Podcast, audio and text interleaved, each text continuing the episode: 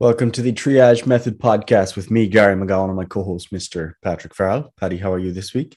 I am fantastic, Gary. Um, nothing to complain about, which is always good. Um, yeah, life is life is in a good good place. What about yourself? You're back to college soon. Maybe by the time this goes out, you'll be back in placement. Yep, we're already back in college, but officially we start in the hospital next week. So this week just online and in the university a little bit, but not too much. Are they still hammering that online stuff? Lazy bastards. Yep. You hate to see it. Anyway, look, we're not here to talk about how your course decides to structure itself. And um, we're here to talk and to start the, I suppose we'll call it training podcast series. And to do that, we actually have to lay some kind of groundwork, right? Because I don't want to just get into this series and find, you know, we're three, four, five, 20 episodes in, however long it's going to be, and then realize that we haven't actually started from the start. Because this is what often happens with these discussions.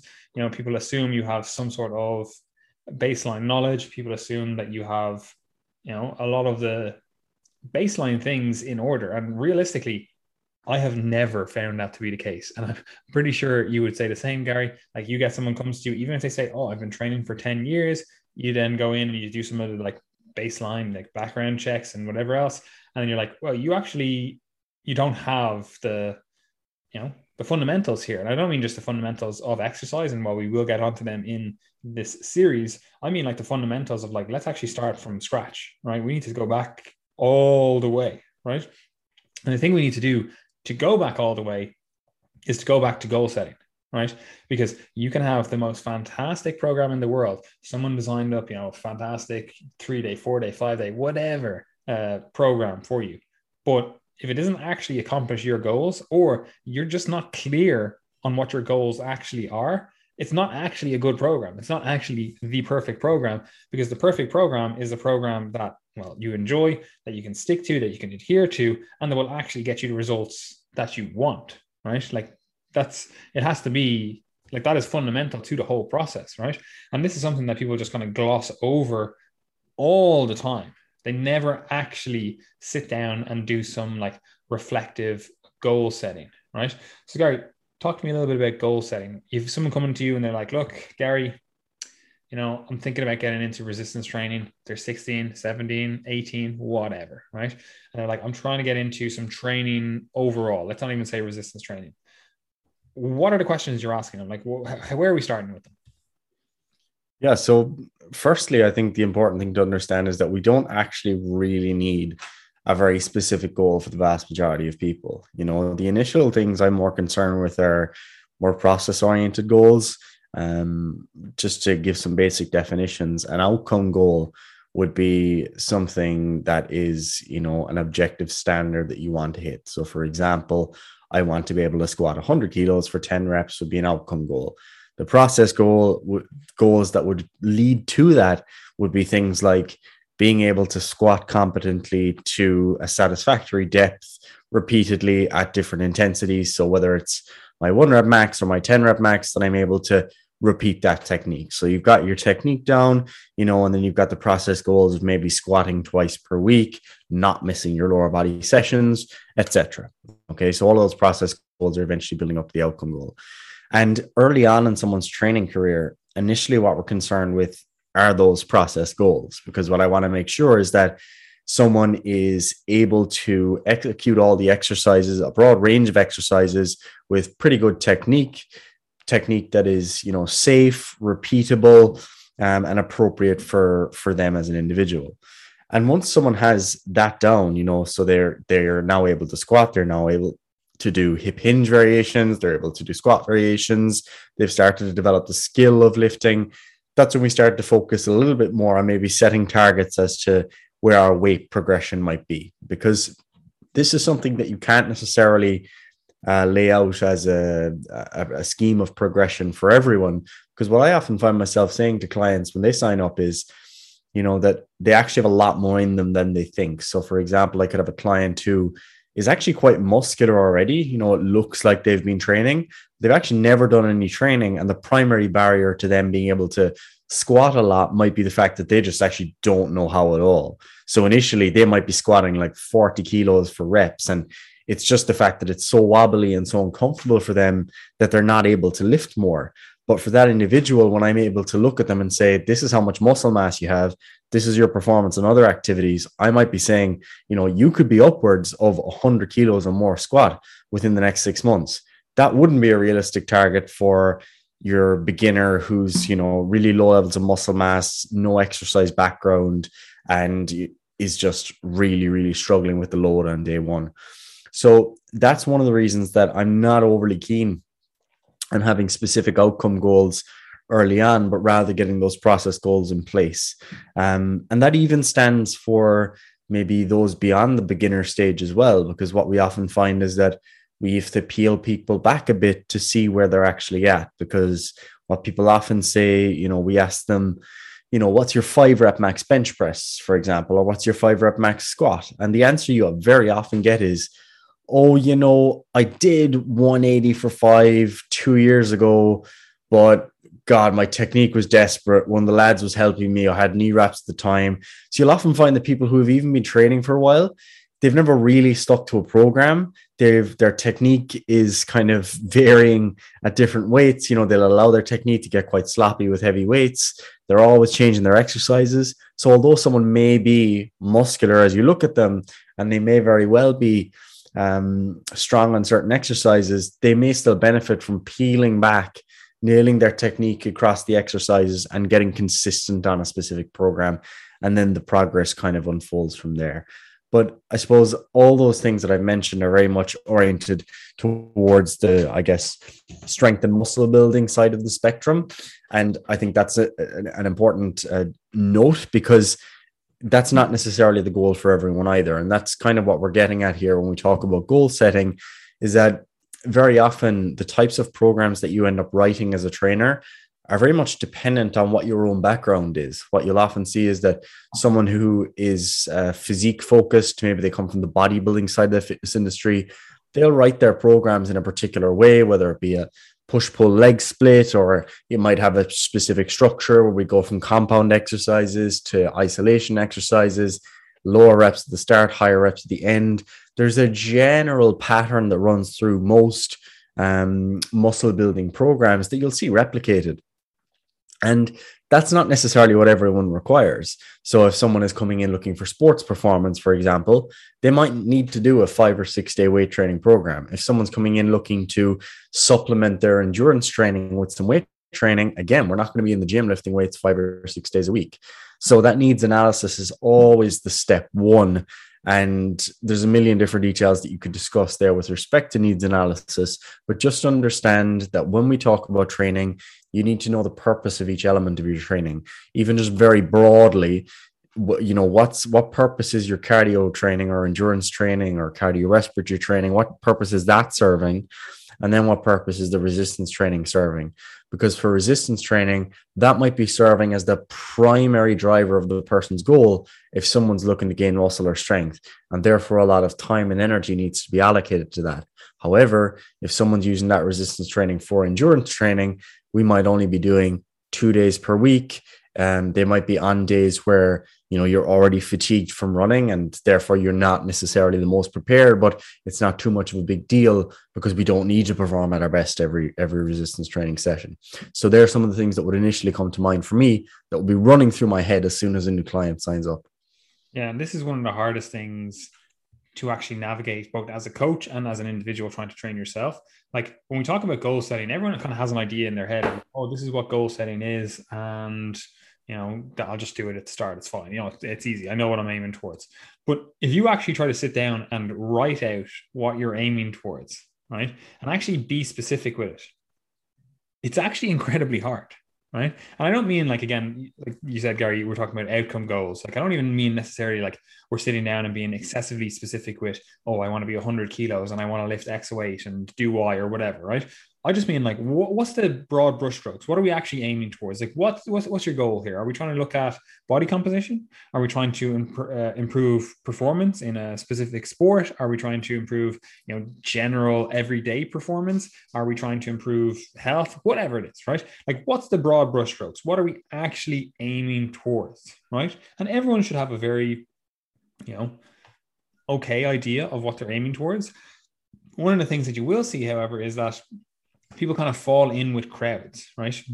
People get into resistance training, for example, purely because it's the it thing to do on like social media. You know, people are like, "Oh, go to the gym," and you, your friend is like, "Oh, I'm, you know, I want to get into some sort of exercise uh, modality, and maybe they have a job that doesn't allow them to do a sport. Like maybe they, I don't know, they played basketball when they were younger, and then they got a nine to five, and they couldn't play basketball, but they still want to be active. So they're like, oh well, I can go to the gym at any time around my schedule, blah blah blah. Right?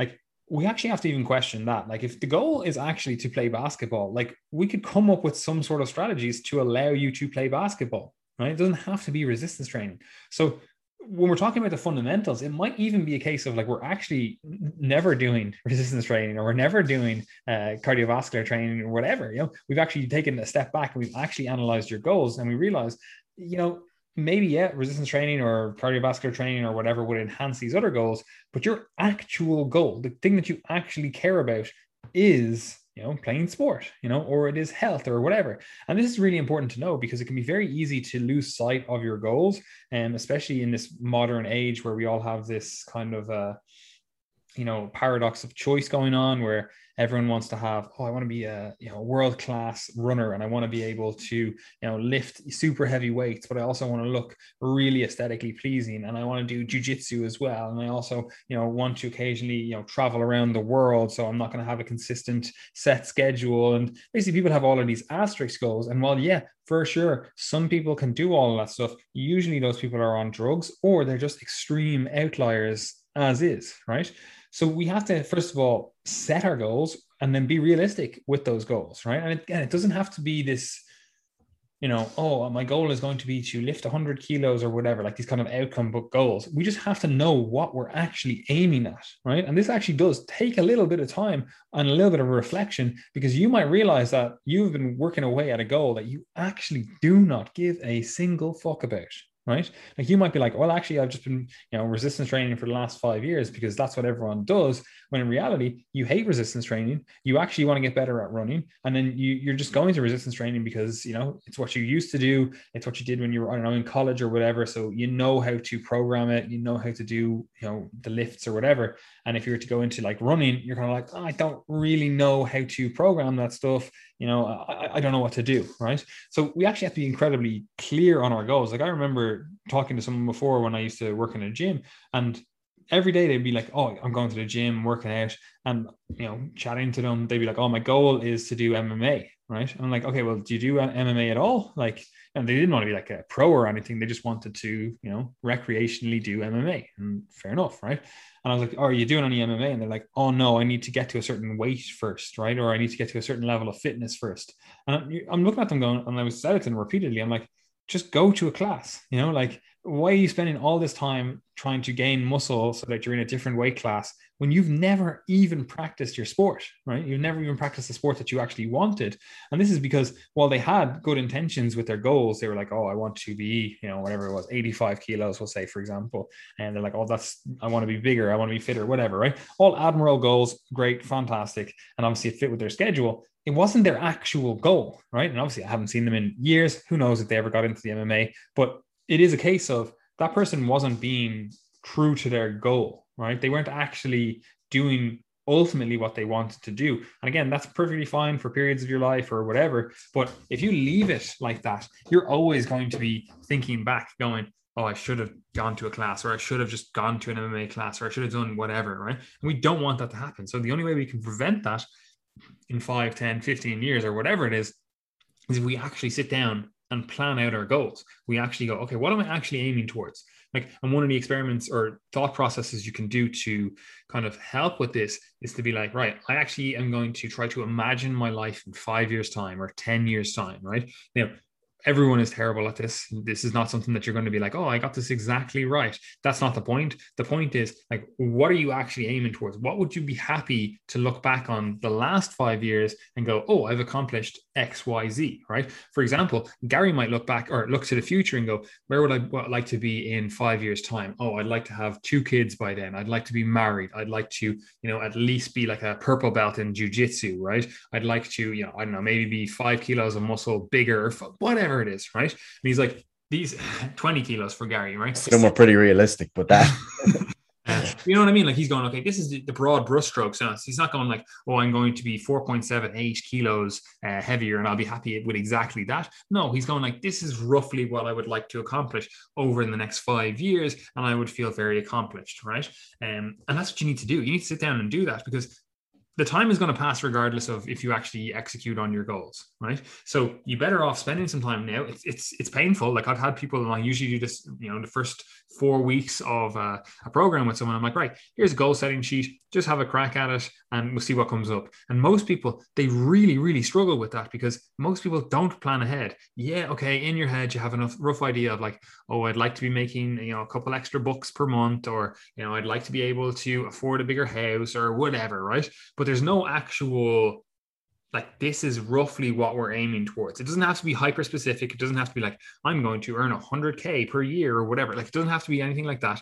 We're just sitting there going, what are we actually aiming towards? And then we kind of sit there or step back and go, what's the priority list? Like how do we rank these? You know, for example, again going through Gary's goal, he might be like, oh well, actually I want to gain five kilos of muscle. That would be fantastic. You know what? I could actually do that in a year right? I can just go on some steroids and I'm fucking jacked, right? But then in his priority list, he go, okay, well, that actually is going to interfere with my ability to have children potentially, right? So for him, the priority list might shift and he might go, you know what, that's actually a lower priority for me. I would actually be happy not getting five kilos of extra muscle as long as I was still able to have the two, three, four, 12 kids or whatever it is in the next five years, you know? So we have to be able to step back and look at that and prioritize because like you can sit there and go, oh yeah, I have 400 goals, right? If you have 400 goals, you have no goals because you're aiming everywhere. Like I'm talking top five max, you know, it's like you have five goals. That's it, right? And we've ranked them in priority. So we can go, oh, this is the biggest priority. If, you know, there's an issue with this or we're spending more time on this, it's taking away from this other higher priority. So we have to, you know, change something. So this is what I'm talking about with goal setting. Most people just never do this because it's hard you know, like think of how many people you talk to and go, okay, well, what's your what what are your goals? You know, tell me the like where you want to be in five years time. And people are like, uh, uh, uh, uh, uh, uh, like, like this is what are you aiming towards? You have to have some sort of aim in life. And like, well, obviously we're talking about training here. You know, like it does help with all areas of your life, right? To sit, take a step back and go, what am I aiming towards? If I was to continue doing the process processes, the daily processes that I'm currently doing, where am I likely to be in five years' time? Right. And if those daily processes do not align with getting you to the position that you ultimately want to be, something needs to change with those daily processes, right? Excuse me. And that goes back to discussing the fact that this is really hard to do, right? Because the more important things are the process goals, right?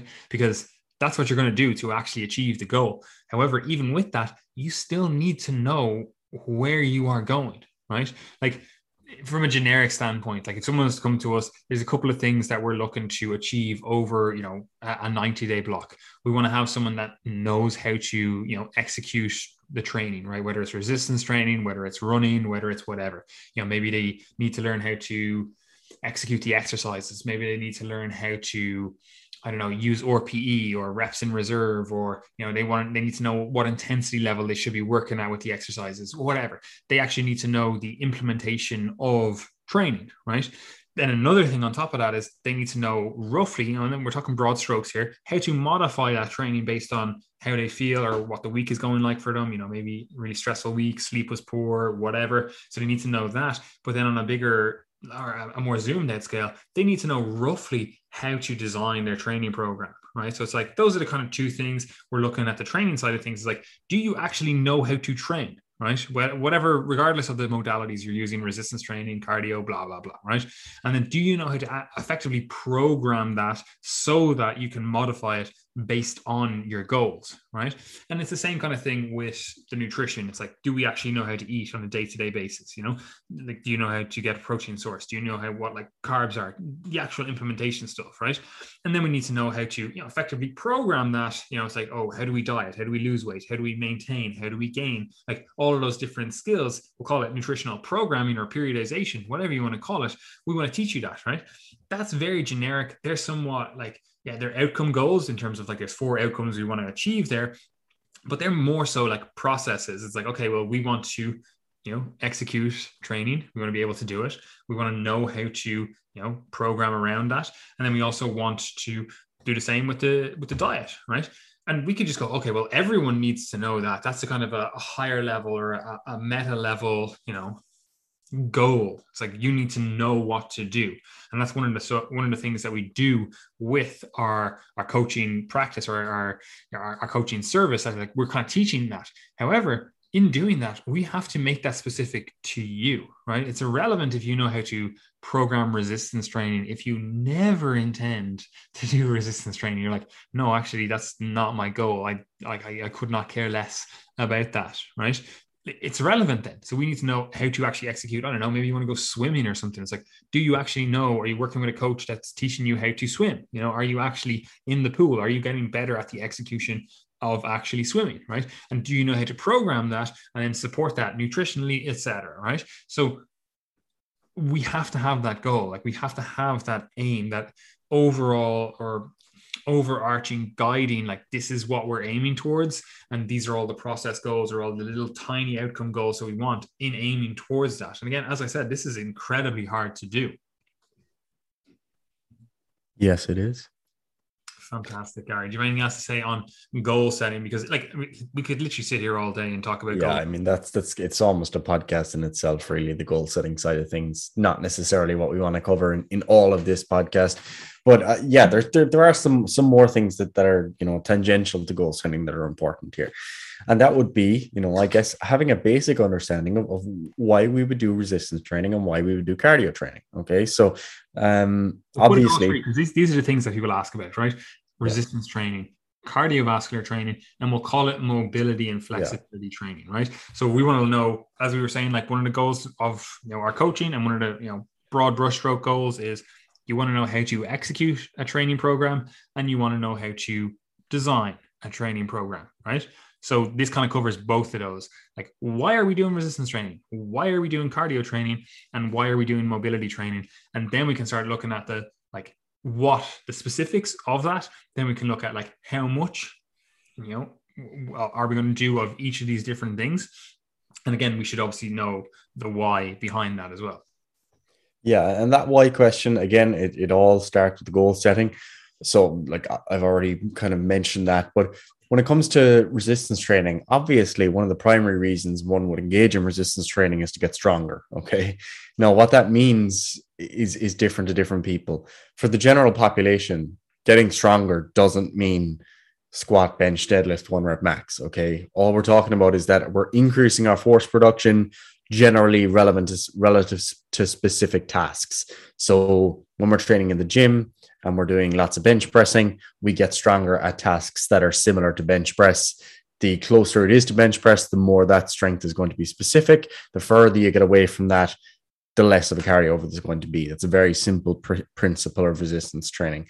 So that's something that's that's uh, may seem obvious and may seem simple, but it's actually quite important because what you'll see is that very, a lot of people will have goals related to resistance training that are not reflected in their programming. So, for example, their stated goal might be, I want to develop as much, uh, you know, upper body strength, especially my chest and shoulders, as possible. But they're only training chest and shoulders once per week, and they're training back, arms, legs all the other days, doing loads of cardio, which is fine. We're all for being well rounded, but not if that's your stated explicit reason for training. Okay, so you need to have that reflected within your programming. Um, it's, like, it's like going, I'm a powerlifter. I want to get good yeah. at powerlifting, and you're doing, you know, five days per week of marathon training. It's like, look, we're not specific here. We're not. We haven't designed our program with your goals in mind. Yes, uh, so, so that that strength, um, strength element is, I guess, a performance quality. Um, that is again specific to the the situation but it carries over as well to different activities. So for example if you're a runner you might want to develop your strength because you know it'll improve the qualities of your tendons and ligaments and your bone mineral density um, and your muscles for you know when you're running up hills that you'll have a little bit more endurance because you're used to higher forces etc etc okay so there's there's different um, ways that you could break down strength when talking about specific tissues so tendon strength or ligament strength or bone strength or muscle strength etc okay but all all of those come back to the ability to produce or absorb force effectively. Um, muscle building. I always is, kind of quantify it. I'm like, look, resistance training is just improving your body's ability to handle load, right? And it's like that is either you know to be able to push it away or what pull it towards you or whatever. Or like you said it's like it's actually you know you're running uphill. It's like oh your body can actually handle these forces that you're you're putting it under. Yeah and you can and you can kind of sub subcategorize strength as well into to different subcomponents. Um for example high velocity versus low velocity strength. You know if you're uh javelin thrower or some other activity that's very explosive, you know, sprinting, you might want to do more high velocity strength work. So that just means that you're moving lighter weights at higher velocities so that you're training those patterns a little bit more specifically. Whereas if you're a rugby player who is getting stuck into the scrum, you're using more low velocity strength in those contexts. And as a result, you might do more work closer to one rep max where bar speed is a little bit lower. So you can obviously break that down further. Um, people will use the term power a lot. Generally, what they mean is high velocity strength. Um, and then resistance training also has some subcomponents like plyometrics, for example. Um, that's technically resistance training as well. So the overall point there, just to introduce it, is that you're developing strength. There's many different subcomponents there, and then one of the big trade or big uh, side effects or byproducts of that strength training process, depending on the program, is muscle building. Okay. So, muscle building or hypertrophy is not necessarily a specific component of fitness. You know, you're not, there's not one way of training for it. It's effectively a side effect of the training process. So, um, if, if you're doing a, a program that's oriented towards strength, even if it's like high velocity strength or power based, you'll still build some muscle. Okay. It doesn't have to. Just to also interject there. Like when we say strength, like people oftentimes think, oh, they're, they're talking about the one to five rep range. When mm-hmm. we're talking about strength, like we're talking about strength across the spectrum. You know, it's like I'm talking about strength from your one rep max all the way to your fucking 100 rep max. You know, it's all strength. While obviously in the health and fitness world these days, people think of strength and go, oh, it's, you know, we're talking about triples here or singles or doubles. That's not necessarily the case. Yeah, absolutely. I mean, if you do a sets of 100, they might be called sets for muscle endurance, but effectively what that is is the ability to continue expressing strength as you fatigue, you know, at a given percentage. Um, so those adaptations are always going to be uh, specific to wherever you're at on that rep spectrum, that times under tension spectrum, um, but also uh, going to be general as well to some degree. Okay, uh, and and hypertrophy, as I say, is is effectively the byproduct of that process. And you know, we know that there are certain training principles that lead to more hypertrophy. So if your program, you know, generally has um, more sets, uh, more reps overall. You know, you're doing maybe like six to 15 reps most of the time. You're doing lots of sets and you're, you know, control tempo, control, uh, focused uh, more internally, I guess, on making the exercise hard for your muscles rather than making it as easy as possible. All those things are generally going to lead to an increase in the stimulus for hypertrophy. So it's something that is very often um, a goal that you would run that you might have in parallel to something else. So very often people say, I want to get stronger and bigger. You know, that's what people often say, bigger and stronger. I want to get stronger and I want to, you know, be more muscular. That's what people would typically say. And those things go hand in hand a lot of the time. For some people, they mightn't actually want that. What a lot of people want, uh, athletes in particular, is that they might want to improve their relative strength. Okay. So, for example, they maybe they're an MMA fighter who's already, you know, basically at, at the, the limit of their weight class um, and they don't want to go up. So, they might want to just improve their strength, but not necessarily gain muscle. Very often, as well, you know, uh, soccer players, GAA players who feel like, you know, I, am really happy at the weight I'm at. I, I'm, I feel light on my feet here. I'm really, I'm solid for my position still but I want to get stronger, just don't really want to add, add weight to my body. Those uh, types of goals can be trained for by adopting more of the, the strength oriented training. Maybe you are um, using lower repetition ranges, maybe you have some high velocity strength in there. You're taking those strength components of fitness that I mentioned and you're breaking them down and really specifying what you're aiming at without looking for that byproduct of hypertrophy. And obviously, that's driven by nutrition too. Um, so they're some of the kind of the big the big players when it comes to resistance training. Just to mention it because we I know I know I'm going to move on to discussing mobility as well. Like mobility is also something that comes as a result of resistance training because mobility, like the actual definition of mobility, is effectively just the ability to move. Okay, so um, that's quite simple. But the way people understand it, obviously, is uh, or the way it's used colloquially, is mobility in terms of being able to move through large joint ranges of motion. Okay, so effectively flexibility, but typically being able to control it actively is, is what how people would refer to it as. Um, so mobility and flexibility are also going to be trained when you're doing resistance training. This is especially the case when you're training through large ranges of motion. Okay, so if you're going down in a squat, you're getting a deep stretch in your quads at the bottom. If you're coming down on a bench press, you're getting a stretch in your chest. It doesn't mean you always have to go as low as possible, but there's certainly a, a very significant stimulus for gaining or maintaining joint range of motion, especially if it's something that's limited. And that's an important point here because the only reason you'd really have that as a stated goal is if there's a limitation. And for most people who are maybe are lacking in mobility, sorry if you if you can hear the bins outside as well. There's a bin truck.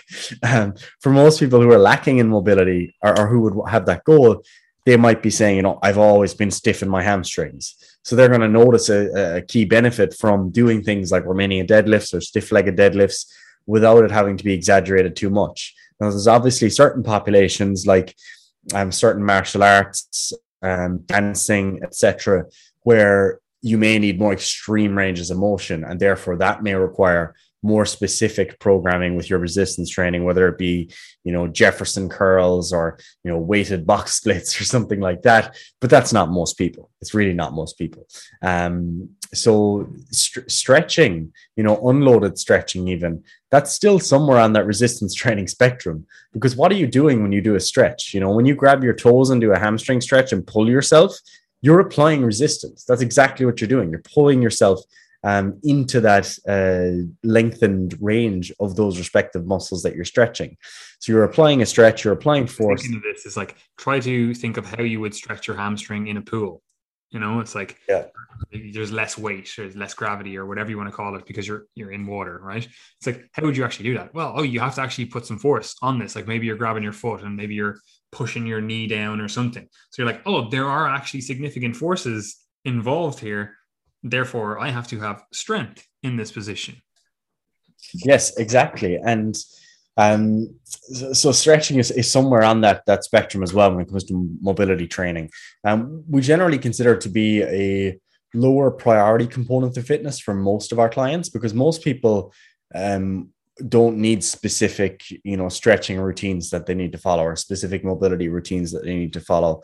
There are sp- some specific cases where if people are doing you know brazilian jiu-jitsu or taekwondo you know ballet etc where they may need some uh, quite a bit of, of supplementary mobility work especially if they're not able to perform the specific um, moves or sequences that are required okay? So that's that's sport specific but that's not most people. So for the vast majority of the time we consider resistance training to take care of one's mobility needs. And if we identify specific areas where someone has a deficit, we might, you know, zoom in on that a little bit more. Do you feel that summarizes the resistance training and and mobility, I guess, component? Hundred percent. And just on that mobility aspect, like again, like you said, for the vast majority of people, it's just it's not useless per se, but it's just not the most effective use of your time, right? Like as you said, you might use some targeted mobility, stretching work, whatever. For example, you might be doing squats and you might be like, oh, like my adductors are a little bit, you know, tighter than I would like them to be. And while yeah, they will stretch out naturally just by getting better at squatting, like you might want to do some ad- uh, adductor stretching, you know, going into that session or before that session or after that stre- session or whatever, right? Same with calves, for example. Like maybe you do a lot of running and you also want to improve your squat. And you're like, oh, my calves feel a little bit tighter. And like maybe you want to, you know, do some calf stretching. Now we could also argue that maybe you just want to do some like anterior tib uh, strengthening to, you know, potentially get the same benefit, but I digress. Um, so that is important to know that like for the vast majority of people, you do not need to be spending 20, 40, 50 minutes doing a mobility session before you actually even get into your session because people actually do that, you know, and it's like, what are you actually accomplishing versus just doing the exercises you want to be able to do, right? And then slowly improving your range over time, right? Um, but also just on the resistance training component, like there are all there are also uh, we'll call them side benefits that you might not initially be thinking about. For example, like we talked about muscle building, like you might not be thinking about it for longer term. You might be just going like, oh, I want to look aesthetically pleasing. I want to be able to take my top off on the beach and you know feel good about myself, right? Like you might be thinking that, but also like we have to think like when we're older, we want to have a bit of a muscle reserve. You know, we want to basically stave off uh, sarcopenia for as long as possible. Like I don't want to be able, I don't want to be the person that's like, oh, I literally cannot, you know, get up out of my seat because I have no muscle mass, I have no strength, right? So strength and muscle mass there are going to be beneficial when you are older. And the same also goes for like resistance training. Like why would we be doing resistance training in particular? Well, first of all, it's great for building strength. It's great for building that muscle. So, from the sarcopenia aspect, it's like, yeah, this is a really good medical intervention, if you will, right? But then also on that, it's like, especially more relevant for women as well. It's like, this is also potentially helping with osteoporosis risk later in life, right? Like, so we want to be able to lay the foundation now so that when we are older, we're still in good health. And this is something that, you know, nobody really likes to talk about in society. Like, if you had someone that was like, oh yeah, I slipped and fractured my hip. You're not going to say to them, be like, oh, well, you should have been doing fucking 20 rep sets of squats when you were younger you know like it's it's not helpful right? However because it's not helpful for that population the message kind of just gets lost. It never gets discussed right?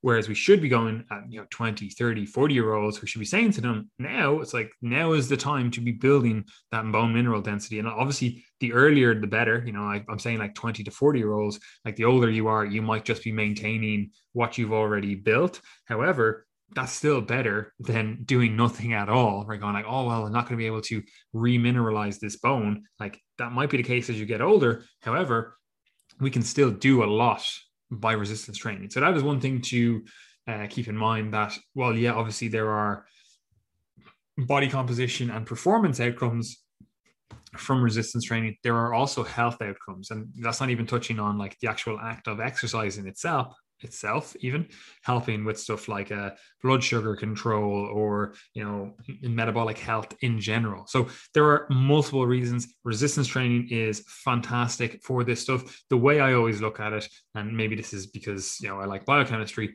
but in your body there is a store for the fats that you eat. And it's your body fat right? That's not not perfectly linear in terms of it's not like oh i eat fat and it gets stored as body fat but you get the idea. You can store fats on your body right? Same with carbohydrates. You can store carbohydrates as glycogen in your muscles in your liver etc right? With protein with like amino acids the only real store for amino acids is either your organs or your muscles right? So you want to have a fully stocked store. You want to have everything. So you want to build up your muscles for later in life for you know those dark days, so to speak, right? When starvation sets in, right? Um, so it is important from a health aspect. Check. Yes. And I mean, to be fair, like we could literally talk all day about all the different benefits of resistance training because like like when, when you look at um like even when you talk about drugs, for example, like which drugs? With the good ones or the good ones, man? You know, well, the good ones and the bad ones. Like whether it be I don't know statins or testosterone or any common drug that you would think of. Like what you have to realize is that although it may be the case that there's a stated, you know, benefit or target of that drug, you know, statins, HMG, CoA reductase, you know, they'll say that that's the target of the drug. There's very often many, many things that that drug might either fully bind to or slight partially bind to or might have an effect on um, this protein which then modifies something else. And like biology is just so incredibly complex and this absolutely applies to exercise where you can look at all the different benefits um, at the level of you know specific tissues and then at the level of uh, specific cells or the immune system and then the subcellular level down to you know histone modification all this sort of stuff and it just doesn't help anyone for us to go through all that other than making us look smart which we don't need at this stage in our lives we're too old um, so just recognize that look like weight training when you when you look at all the the stuff that goes on under the hood is incredibly incredibly beneficial um, so if you're looking to just improve your health which so many people say but they don't necessarily mean it a lot of the time. like they say, "Oh, I want to be healthy," but really they just want to I don't know, um, you know, look healthy or just feel really energetic, which is a good thing, of course. But yeah, there's a lot going on under the hood that is absolutely beneficial. So that's it. Cardio. Cardiovascular training, Gary. Why would we implement some sort of cardiovascular conditioning into our program?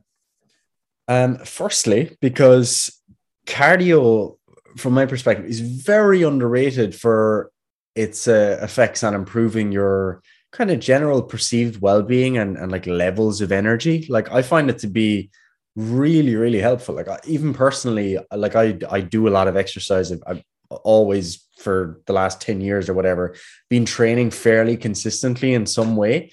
But it's really when i'm at my fittest from a cardiovascular perspective and i'm doing a lot of cardio every week that i just feel my best feel my sharpest. Even when i'm at a heavier body weight like right now I'm I'm actually the heaviest I've ever been, which is really weird because I'm definitely 130. Yeah, 130 kilos. I'm definitely not the fattest I've ever been, which is great.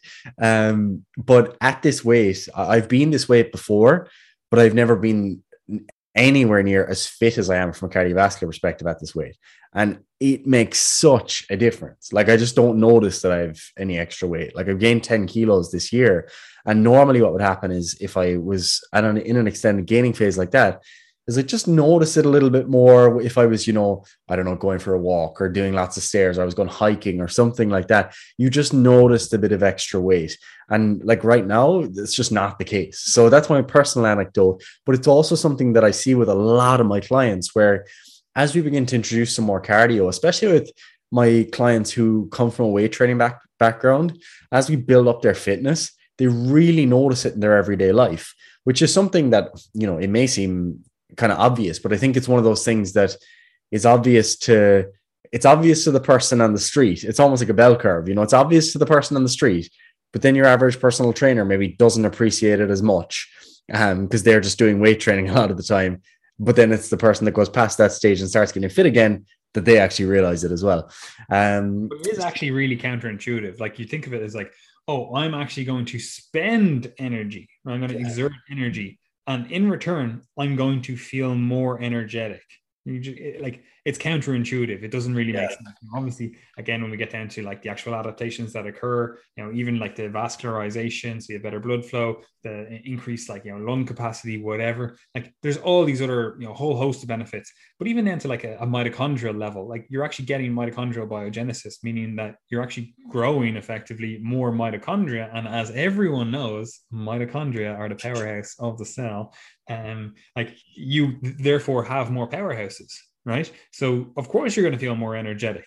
That's that's what we want. We've built these powerhouses um, as a result of the cardiovascular conditioning that we are doing. Um, so it makes sense, but it is kind of counterintuitive. Mm-hmm. Yeah, and and with that said, of course there's a limit to that. If you're doing 35 hours of running a week you're not gonna, not going to be very energetic. And, and anytime i've done like really intensive cardio for long periods of time like you definitely do get super fatigued from it. And if you do an assault bike session in the morning you 10 rounds of 20 calories or something like that you're not going to be energetic after that okay? So there's absolutely a limit. But in general getting fitter. those things as well like it's like a, anything. Recovery is a, an energy intensive process. So yeah. in the actual recovery phase, like when you're you're still actively recovering, you're you're going to feel like you have less energy. It's only once you are recovered, like I say, and I'm sure you do as well, say to your clients all the time, it's like fatigue masks fitness. You know, it's like we're not going to be able to realize our ultimate potential while we are fatigued, you know, while we are still recovering from all this exercise. So we want to, you know, strip things back so that when we actually want to exhibit our, you know, fitness, we don't want to be recovering. We want to be recovered. Yes, sir. Absolutely. And of course, of course, of course, it goes beyond just feeling good as well. Okay, so cardiovascular training um, is very potent at multiple different levels. Again, Paddy said down to um, the mitochondrial level and subcellular level. Generally, there's loads of benefits. Okay. But the things that people are generally thinking about would be, for example, um, increases in, in VO2 max, okay, which would be quality of your aerobic fitness.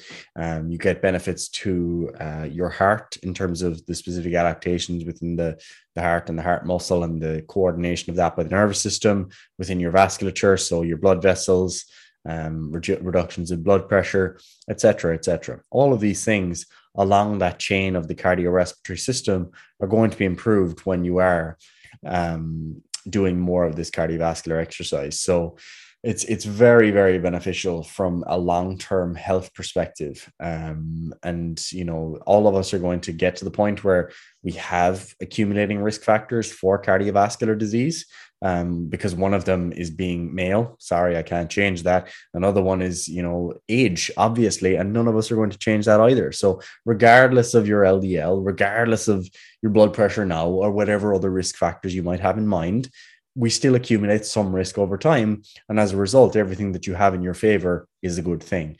And one of the nice things about fitness as well is that when you have more of it, you've got more of a reserve, kind of like Paddy said about the muscle mass previously. You know, so if you were, God forbid, to have a heart attack at some point in your life, in your 50s, let's say, you're going to bounce back a lot better from that if you've already got um, a lot of those cardiovascular adaptations earlier on in life. And you also see things like, for example, when people do have heart attacks, if they already had trained their heart to be able to deal with um, that stress that they deal with it a little bit better. Okay. Um, so putting all that together, obviously, reductions in cardiovascular disease risk, reductions in basically every other disease risk as well. Um, and then obviously there's the performance element on top of that, where you're going to be able to do things for longer and do them faster as well probably you know that's effectively how you summarize uh, cardiovascular training and that of course is a spectrum. If you're doing shorter, sharper bursts, you're going to be uh, developing more of those um, anaerobic or high output um, qualities. Whereas if you're doing the longer endurance stuff, you're going to be more likely to um, obviously to be, be, developing your ability to endure more aerobically. So um, again, the the specifics of that training will again come back to your goals. So if you're a runner, you'll be doing more running, obviously. If you're a general trainee just looking to develop general aerobic fitness, you can do whatever. It literally doesn't matter. You know, you could be doing a rower one day, you could do some ski erg, you could do a bike erg, you could do um, the assault bike, etc., etc. You're ultimately looking for general adaptations in that those cases as opposed to specific adaptations. Yeah, and this is one of those things where, again, it comes back to your goals. What are we actually trying to achieve? But just as a very generic like starting point like you have you know a number of energy systems and cardiovascular training allows you to target each of those energy systems to some extent or another right? So if we are looking to be fitter whether that's fitter across a 10 second mark you know maybe you're a power lifter and you want to be fit for i don't know fucking three seconds and you're like okay well obviously i need to be able to exhibit strength in those you know three seconds that it takes you to do the lift and but you want to enhance that energy system as much as you can and you also want to be able to recover that energy system as much as you can right? So from the energy systems level it makes sense to do cardiovascular training. Obviously the specifics are di- dictated by your actual goals um, but then also from like the actual like what people think of the cardiovascular stuff it makes sense. Like you're training your heart you're training your lungs you're training your vascular system. It's like I think everyone intuitively understands that they're all important to you actually living. you know, I think everyone understands that breathing and pumping blood around your body are, you know, two fundamental things of a living human, right? So if we can get better at those two things, well, quite frankly, we can get better at being a human, right? And as I said, like you might think of that as just, oh, that's just, you know, whatever. He's just saying better at hu- being a human. But think about it. If you are tired, you're rarely at your best, right? If you're tired, cranky, whatever, you're not going to be at your best. If you're not tired because you're fitter, you're going to be able to show up at a much better you know position and this is for everything in your life i'm talking about relationship with friends family significant other whatever right like if you're not absolutely knackered all the time you're going to turn up in a much better position right? Um so uh, cardiovascular training just makes sense. Obviously the specifics of it that's where the you know the actual implementation and the details really start to matter right? Which is what we'll be getting onto in future episodes. But for now i think we'll kind of wrap it up there because i think that kind of gives everyone a good understanding of you know the start of thinking about training program design or training in general um, and ideally by the end of this podcast series that we're going to do you should have a pretty damn good idea of how to start from the start and then go all the way through to actually designing a training program and being able to modify that as needed, you know. Um, but Gary, do you have anything to say to wrap this up? And if not, do you want to just wrap it up? Yeah, I'm happy to wrap this up. You know, we'll be talking a lot more about training over the next few weeks. And at the end of this podcast series, much like the fat loss series, you will have effectively a complete understanding of training to the to the a standard that we would consider a competent personal trainer um, to require. You know, that's effectively the the purpose here. Like we're trying to take you know general trainees that are listening to this, not necessarily just trainers, and bring you up to that level. You don't need to remember everything. Some of you will get more benefit from some episodes than others, but listen to the whole thing, and that's effectively what we will be delivering over the next probably two months or so, I guess, if not more. So um, yeah, look, that's uh, stay tuned. Stay tuned, guys, if you're enjoying it. And if you'd like to follow on with our content more generally, you can follow us on Instagram so uh, triage method, you can follow myself, Skinny Gaz, Paddy, the real Paddy Farrell, and the rest of our coaching team as well. Um, as the coaching team expands, I'm not going to keep saying the names every single time because eventually we might have like 60 coaches and it's not very practical. So um, follow us all. You know, if you if you want to know who's you know on the triage team, you want to be you know following each of us. All you do is you go to the triage method Instagram, look at who we're following, and then hit follow on all those people because they're the members of our team. So um, if between all of us, if you're following all of us and following along with all the content, you're going to have a lot of content to consume on the gram. So stay tuned. Uh, if you'd like to work with us, of course, skip over the social media stuff. You don't have time for that. You just want the guidance. You want to be put in the path and achieve your goals. We do have coaching spaces available. So if you'd like to work with us, do get in touch. If you're a coach yourself and you want to improve your education, we have the Coaches Corner, which is our member site. So you can subscribe to that to enhance your education. If you want to keep up with us, otherwise, we do have a newsletter that goes out. The September one is gone, I'm afraid. So you missed that. However, you can subscribe and uh, get the next month's edition along with all subsequent months um, at the description box below. And other than that, the podcast if you enjoy it. You're enjoying these episodes. You know you you want people to know about this training series and follow along. Please do share it you know share it in your story share it with a friend privately let your friends know about it in person um, or leave a rating or review if that's an option on your podcast platform. That would be much appreciated from us all. Fantastic Gary. anyway i've nothing else to say so we'll see you in the next one